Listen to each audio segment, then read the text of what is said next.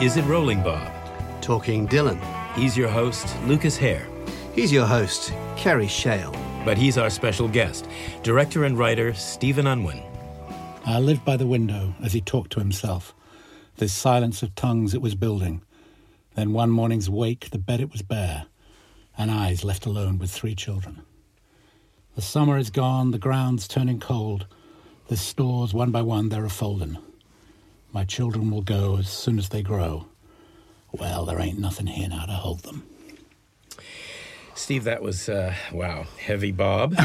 Why did you choose that particular excerpt? I wanted to find something from the early Bob. The really deep rural atmosphere that you find in some of these songs is always kind of gets me.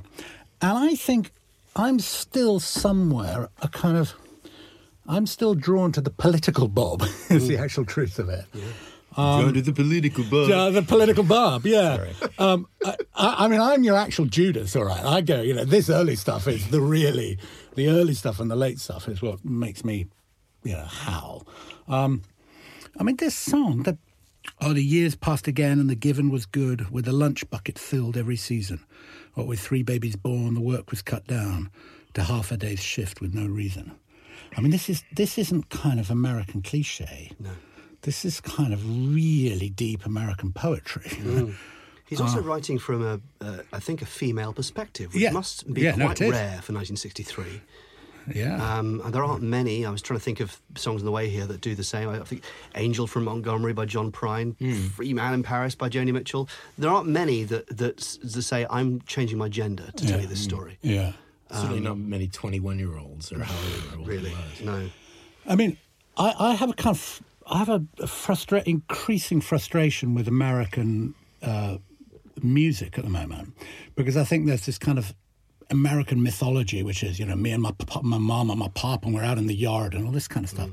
Whereas this seems to be kind of much, much deeper than those kind of consolatory cliches, if you like. And that's what Times That Are Changing, I think, is probably my favourite album, and I just, because it, you can feel the engagement with a world which is kind of beginning to crumble in all sorts of ways. When did you first discover Bob? Well, here's a funny thing.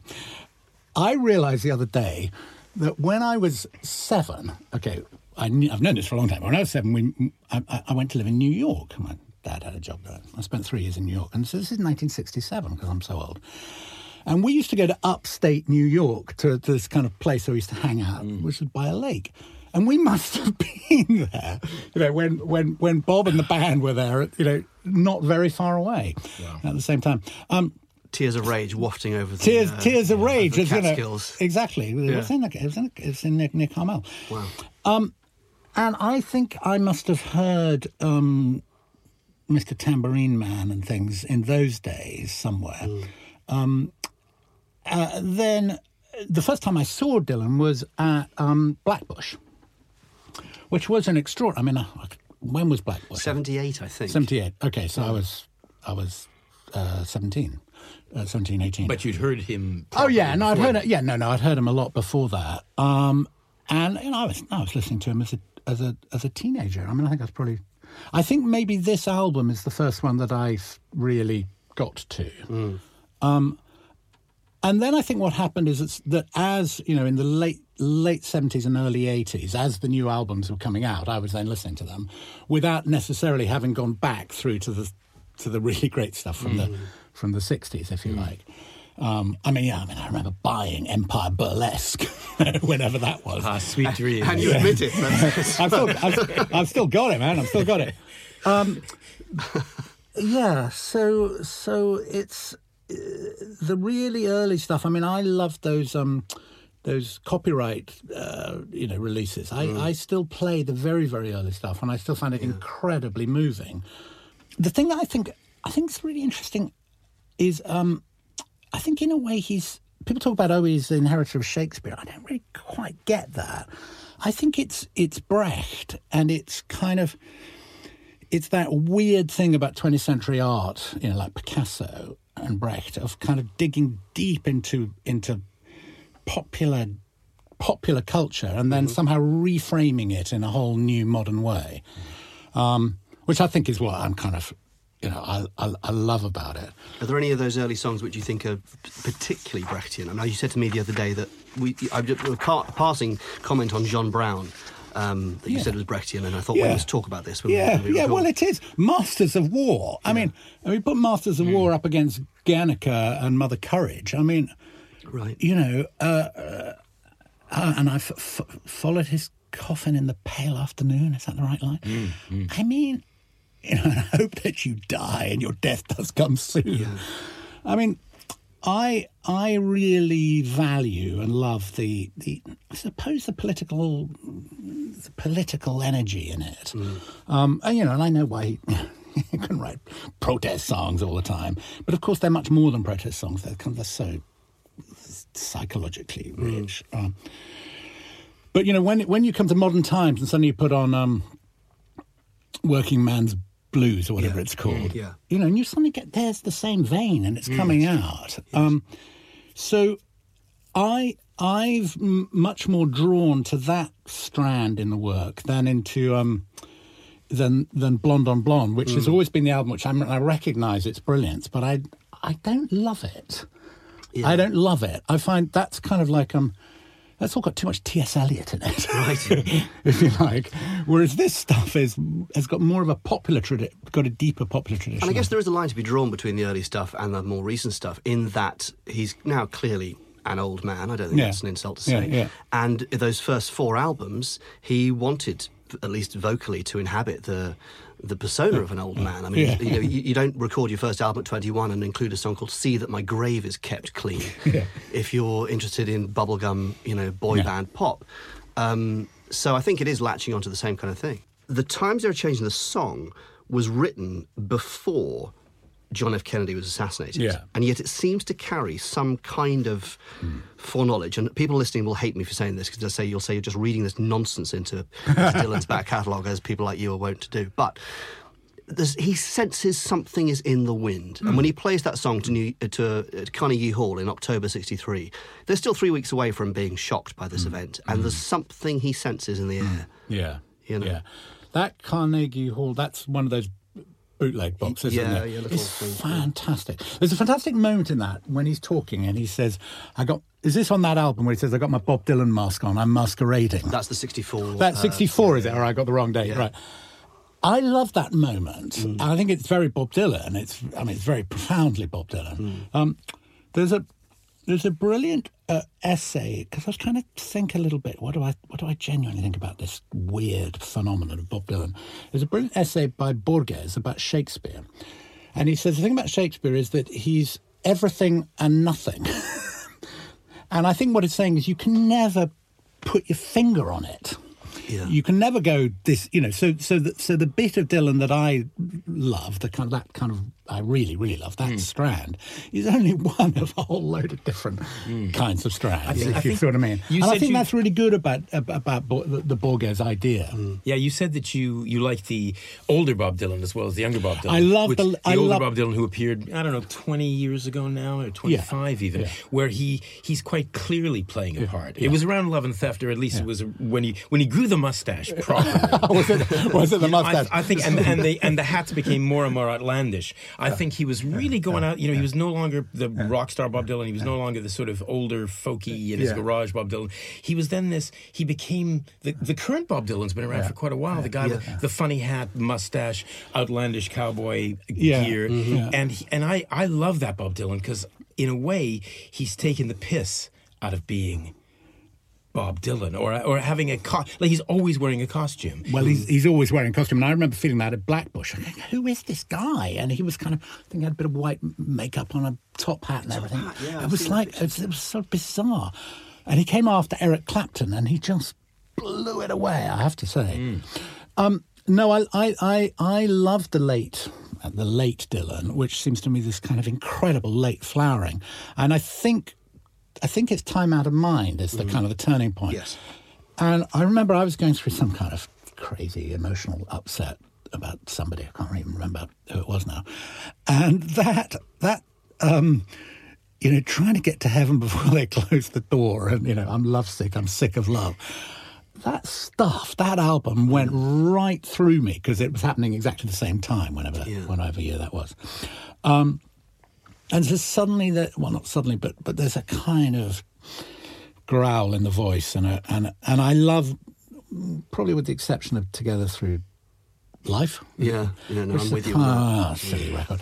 But this I'll late, let that go because I love that. You love it, yeah. But this late stuff and this Telltale Signs is, I think, absolutely fantastic. I mean, I call it. I remember when it came out and I was listening to it and I said, this is music to grow old by.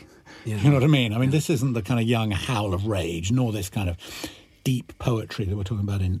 This is music to grow old by. This is really, really profound. Really profound. Moving on to Telltale Signs, I just want to... I mean, Mississippi to me is in his top 20 songs. I find it incredibly moving. I've got it on my alarm. So if I take a little nap in the afternoon, Mississippi comes on, and sometimes I have a little, I feel like it's about life. It's about life and death and regret, and it somehow makes me feel alive. And particularly the first track on the first CD, the Daniel Lanois one, where it's just him and Daniel Lanois, which I think is infinitely better than the one that was released on Love and Theft.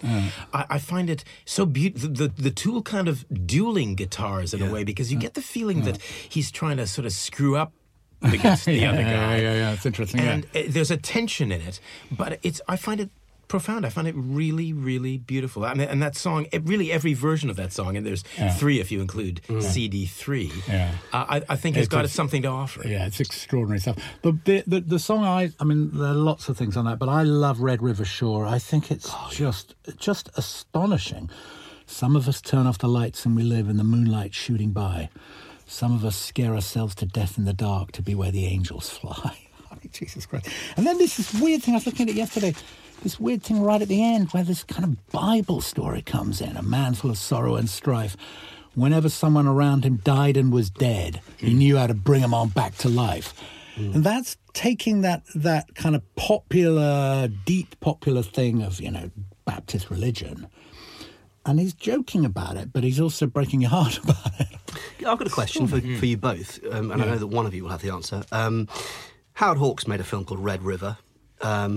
Where is the Red River? I don't know. I can tell you, because the Red River ran through my town, my hometown.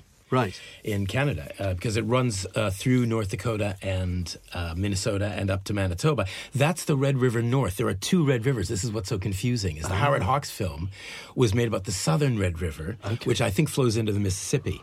But I'm sure that the Red River Shore is about the area that Dylan was growing up, because he says, I've been to the east and I've been to the west. And he's right in the middle. He's metaphorically right in the middle, the character in Red River Shore, but he's also literally, I think, right in the middle, because it's about the North Country. Well, maybe that's back to the North Country again. Yeah, and effortless segue into Mississippi as well. We're doing very well.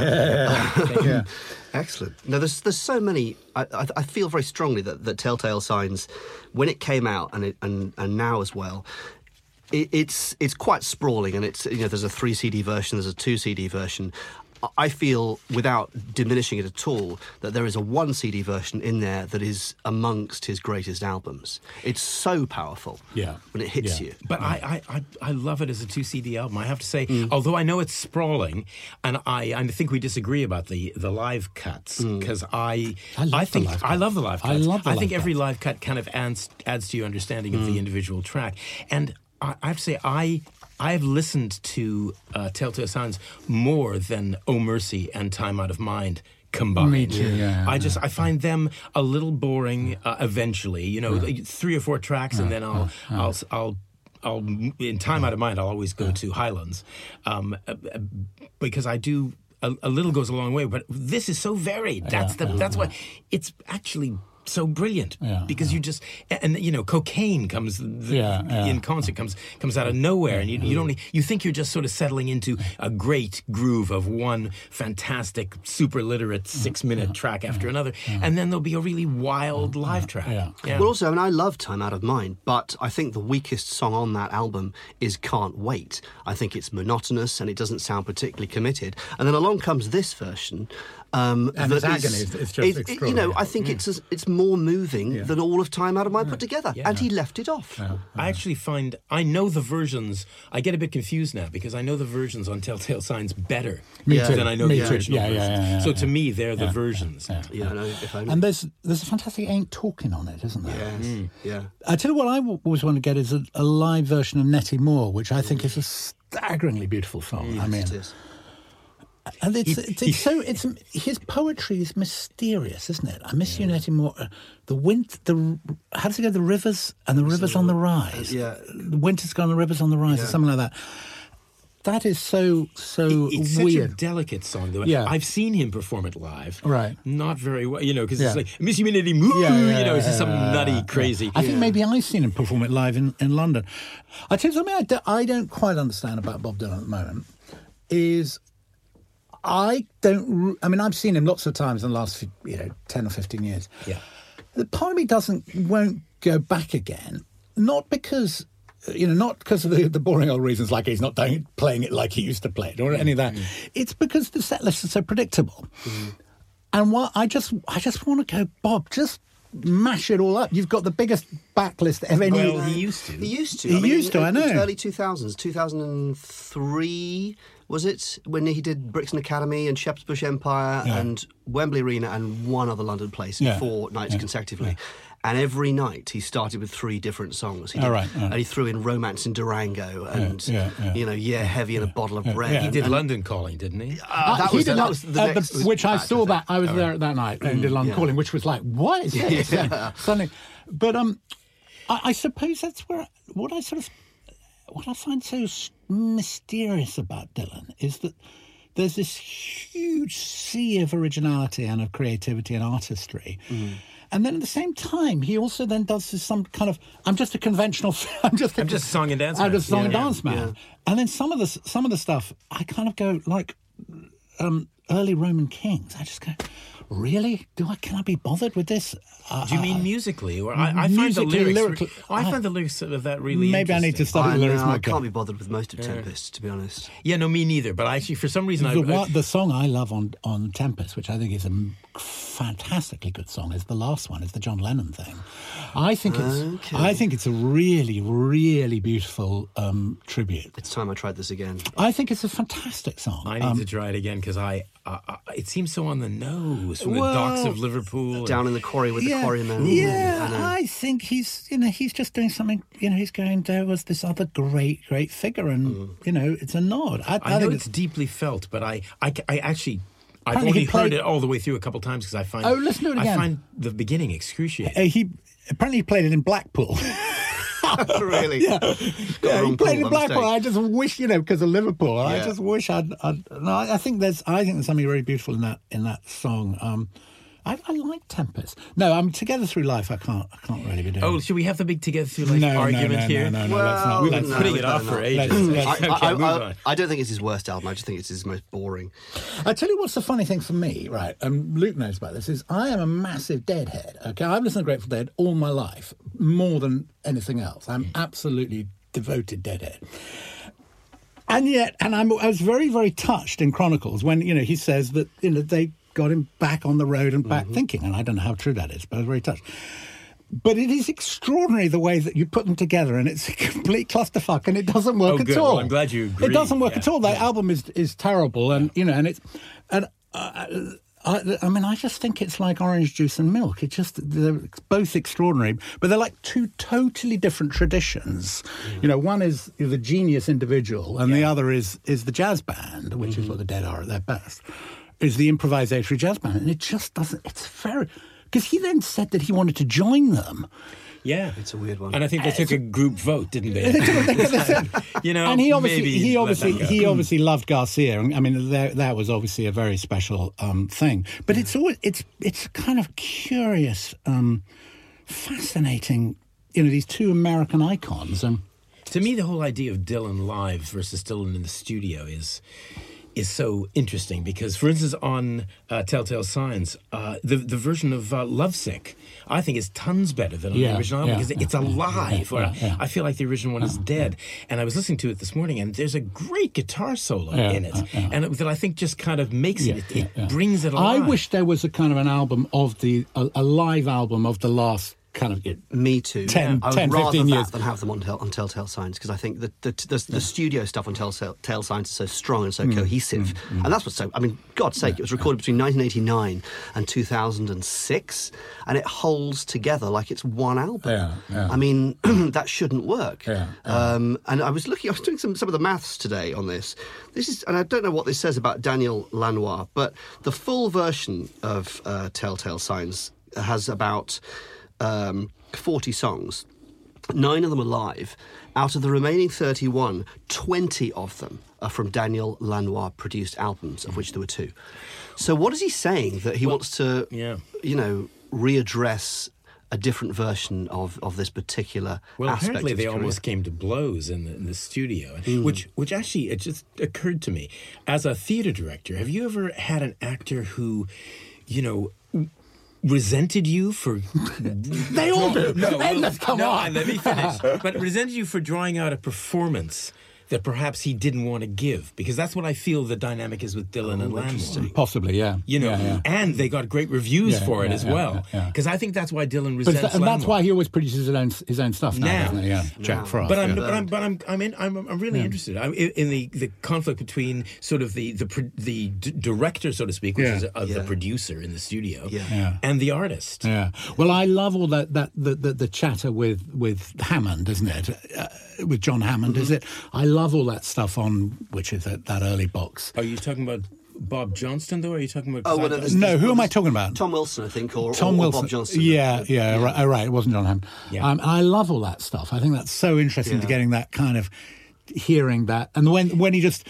I can't remember which album this is on, when he just... What's this song called? And he... comes up with a title. Just makes up something. A mule and a porcupine. Something like that. Yeah. Exactly.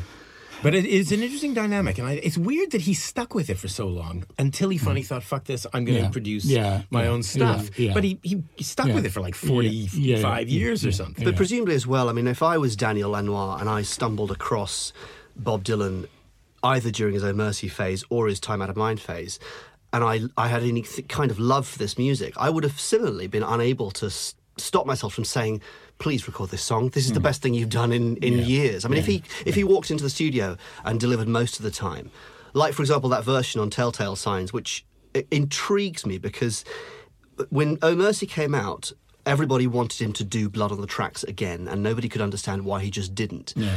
And on that version of Most of the Time, he proves for once and for all that he could have, if he'd wanted to, replicate that Blood on the Tracks New York sound, and then didn't. Yeah. You know, and Daniel Lanois must have been going, oh, please record Series of Dreams, please record, Red River Shore, put them on the record, come on. Yeah. Yeah. I think there's a weird thing about Dylan. I mean, I've been brought up probably like you guys. I've got all that Springsteen and Neil Young and Van Morrison and all those guys from all that, all that stuff.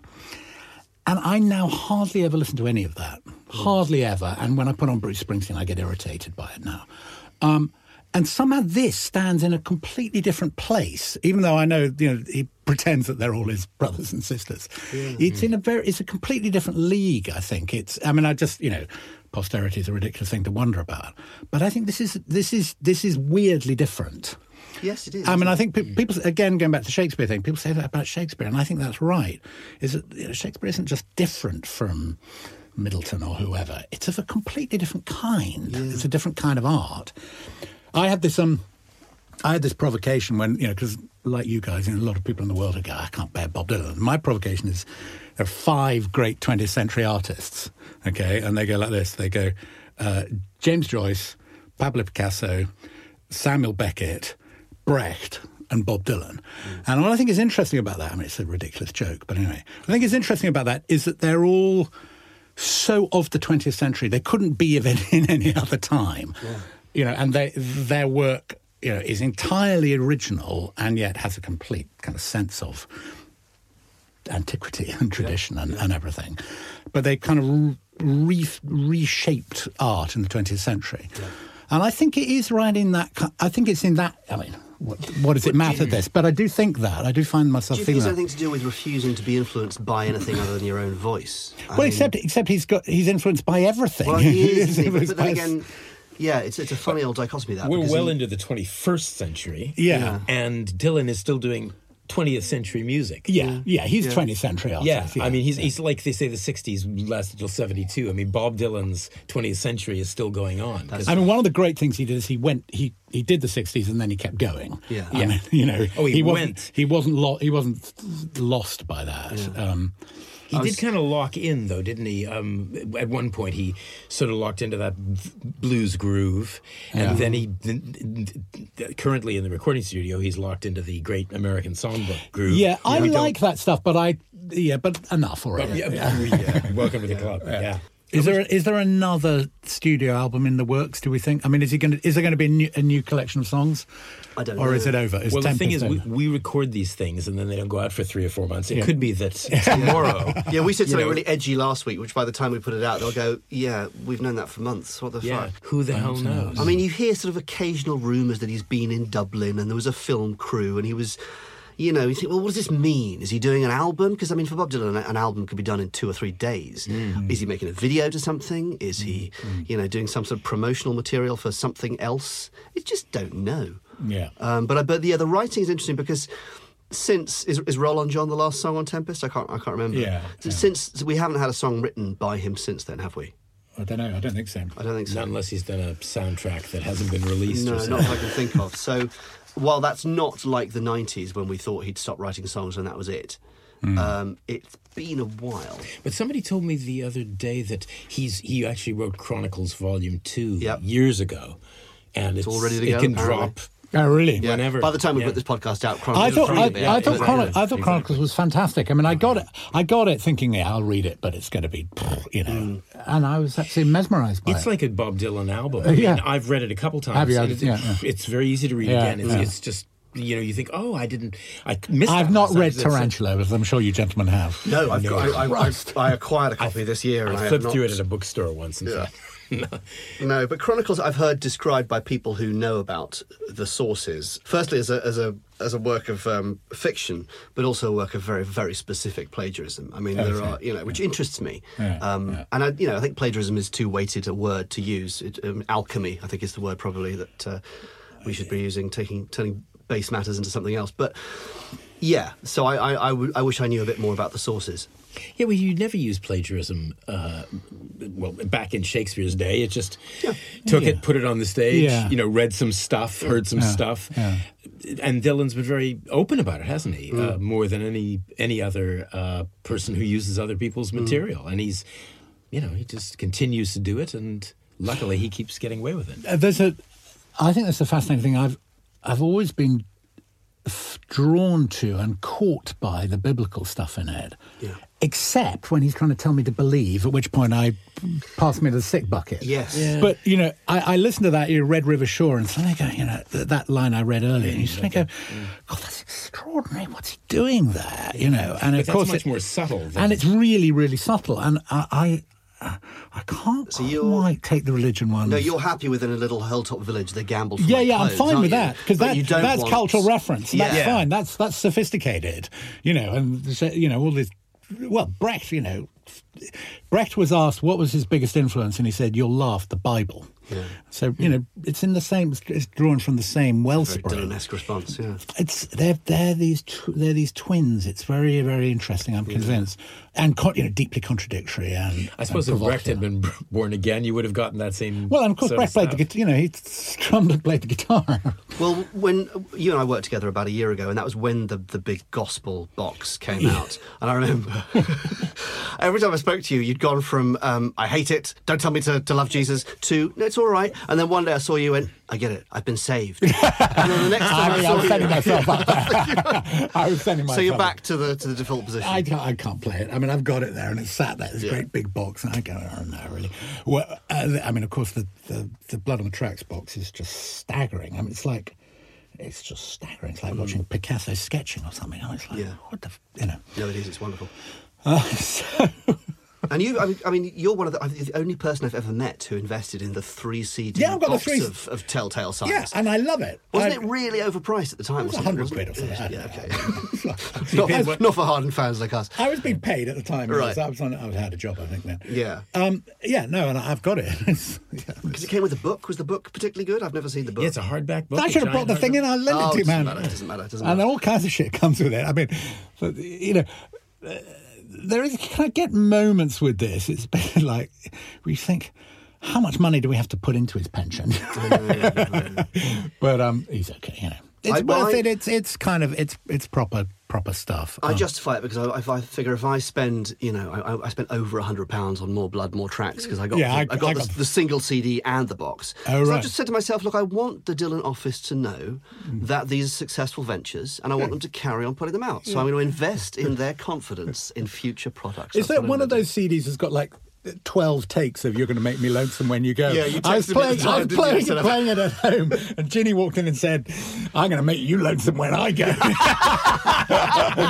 You play this stuff anymore? I was playing it very loud, and it started. I mean, but it's. We should give the wives a podcast. Yeah, we should. And apologies, Ginny. We're going to leave that in. Yeah. That's funny.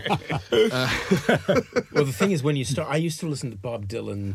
Basically, I used to listen to shuffle before I got into Spotify and stuff, and so Bob Dylan would come on every fifth or sixth song of my rather big record collection.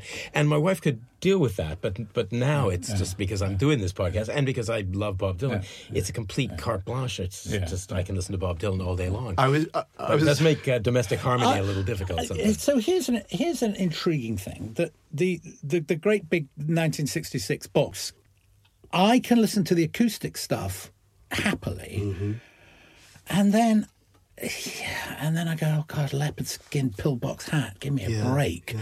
I mean, of course, there are wonderful things on the electric, but More Blood, More Tracks, it's the exposed, intimate nature of it which really gets me. Interesting. So you like the fragility. The delicacy, the, you know... And that's why I want to say to him, I mean, he's not going to listen to me, I want to say, stop pumping out those... another blues song, you know, and then suddenly you get something like Sugar Baby. Is it one? Sugar Baby on last track on Love and Theft, which is beautiful, absolutely extraordinary song. Love and Theft seems to have, I can't remember the details, but seems to have 5 great songs and 5 terrible songs. It's probably only got 8 songs on or something. I listened to it again the other day. Which song? I don't remember the terrible songs. It's one of my favourite albums. There's, you know, Poor Boy and there's Floater and the songs about, you know, calling room service and setting me up a room and sitting on my watch so I can be on time. Yeah. I always defend the Bob's right to be silly. My God. Of course. You know, when you consider the body of work and the sort of songs that we've been discussing... Mm. You know, God bless him for being silly and having the capacity. In fact, I wish he would do it more now. I'm ready for some more silliness. I must say that Love and Theft, for me, even though it's been a long time now, since 2001 it came out, I put it on yesterday, and the associations of it are still so strong. I ordered that album from... Badlands, I'm going to give them a plug, in Cheltenham. They're fantastic for supplying my Bob Dylan albums over the years. And Bob Dylan drugs. And occasionally they get me the albums early. And I got this one on, I think, Saturday the 8th of September 2001. It was a friend's birthday and I went off to... I listened to it before I went there. And so I was still listening to it by the following Tuesday, which was the official release date, September the 11th, 2001. And to this day, I cannot hear the opening strains of Sugar Baby without seeing smoke billowing out of the World Trade Center. Because the image was so associated that day, it's not left me. Yeah. And there are other songs on that album now where I can see myself standing in my kitchen listening to the news. It was such a specific time. Mm. I just couldn't get over the mustache when I saw it. Yeah, no, I love the mustache. And Steve, you were asking me the other day about the inverted commas on Love and Theft. Yeah, what's all that about? Yeah, what's all that about? Well, it's about plagiarism. Yeah, I think plagiarism is love. I think. Yeah, I think so too. Yeah. I think it must be. It must be. I mean, we've said on this podcast previously that Love and Theft is a rather endearing way of referring to his legacy and his view of the music business and whatever we choose to call plagiarism. Well, you know, it's a bit of theft, but it's a huge amount of love. But I think the music business as well is all about theft of money and trust and confidence. I mean, Dylan's... It could be about the music industry. You know, he loves it, he hates it. Yeah. People have robbed me blind. There's a Dylan quote behind that. It's up from Blood on the Tracks. Well, rob me blind. Isn't there some... yeah, sounds like it's Idiot Wind to me. Yeah, something like that. There's something... He is so eccentric. There's an extraordinary film of Obama giving him the presidential... Yes. And he's like this tiny little kind of totally eccentric guy. And it's like... And I remember when you watch him on... You see him live and, you know, he's this tiny little extraordinary eccentric figure. I suppose what must be so weird is having been... world famous, you know, iconically famous for nearly all your life since you're 21 or whatever, when it, however he was with the breakthrough moment. But it is comically eccentric. Yes, there's a thing of Springsteen doing this great long introduction to his.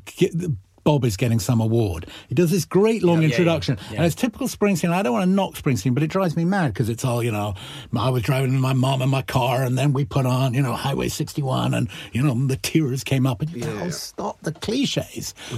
And then Bob Dylan comes on and he gives him an award and he does this little game.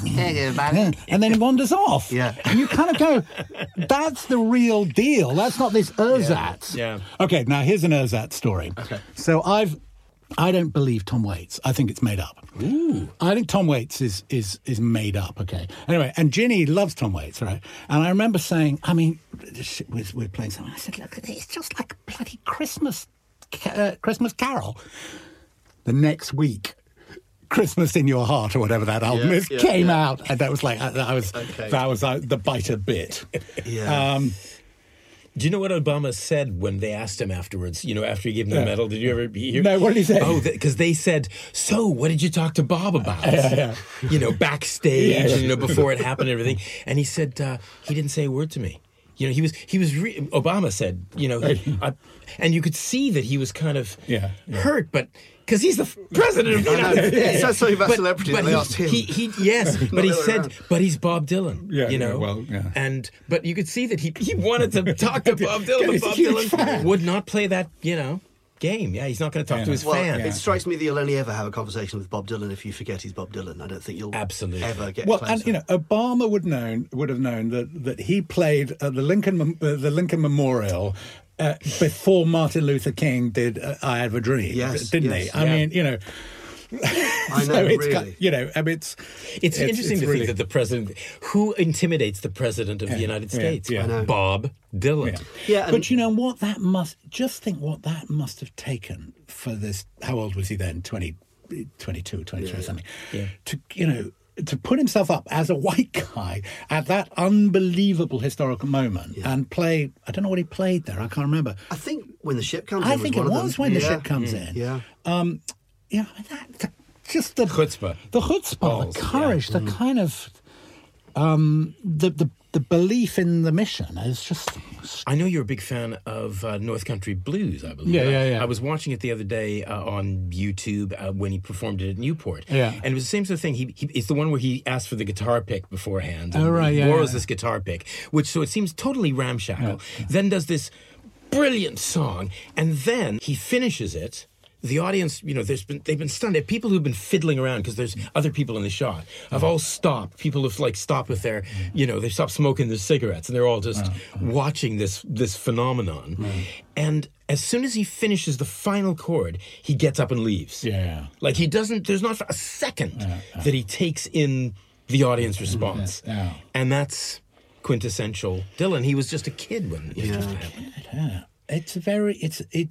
The more I listen to Dylan, the more I'm talking to you guys, the more I think he's so peculiar. I mean, he's such a peculiar, extraordinary, weird genius. Yes. It doesn't. It never makes itself. It doesn't make it easy for you. No. Do you know what I mean? And he keeps changing the rules, like putting out a Christmas album. You go, oh, I was like, you can't. You're Bob Dylan. And he goes, yes, I can. Yeah. And then occasionally you'll find sort of little clues in his early career and interviews and things that are kind of markers to his later career. Yeah. But other than that, there is no logic. It's like when they asked him in '65, you know, if he was going to sell out, what would he sell out to? And he said, ladies' undergarments. Yeah. And years later, he does a commercial for Victoria's Secret. Yes, of course. Never put that together. Yeah. In the Playboy interview of '65, '66, he says, oh, you wouldn't ask Tony Bennett this question. And you think, what? Bob Dylan talking about Tony Bennett? Makes perfect sense now. You know. Yeah. There's something Old Testament in it. There's some kind of voice which goes way, way back. You know, well, the Jewish prophet. I think that's really, really intriguing. I get this kind of... The religious elements are very, very striking, I think. They keep appearing, and they're wonderful, except when he starts telling us to believe. Nicely put. Is It Rolling Bob? Talking Dylan is recorded in the Anita Ekberg Suite at Lip Sync Studios. Engineered by Brian Gilligan and produced by Robin Guise. We're on Twitter at Is It Rolling Pod. Music is by Sam Hare. Ain't got nothing for you. Had nothing before. Don't even have anything for myself anymore. Sky's full of fire and the pain is pouring down. There's nothing you can sell me. I'll see you around.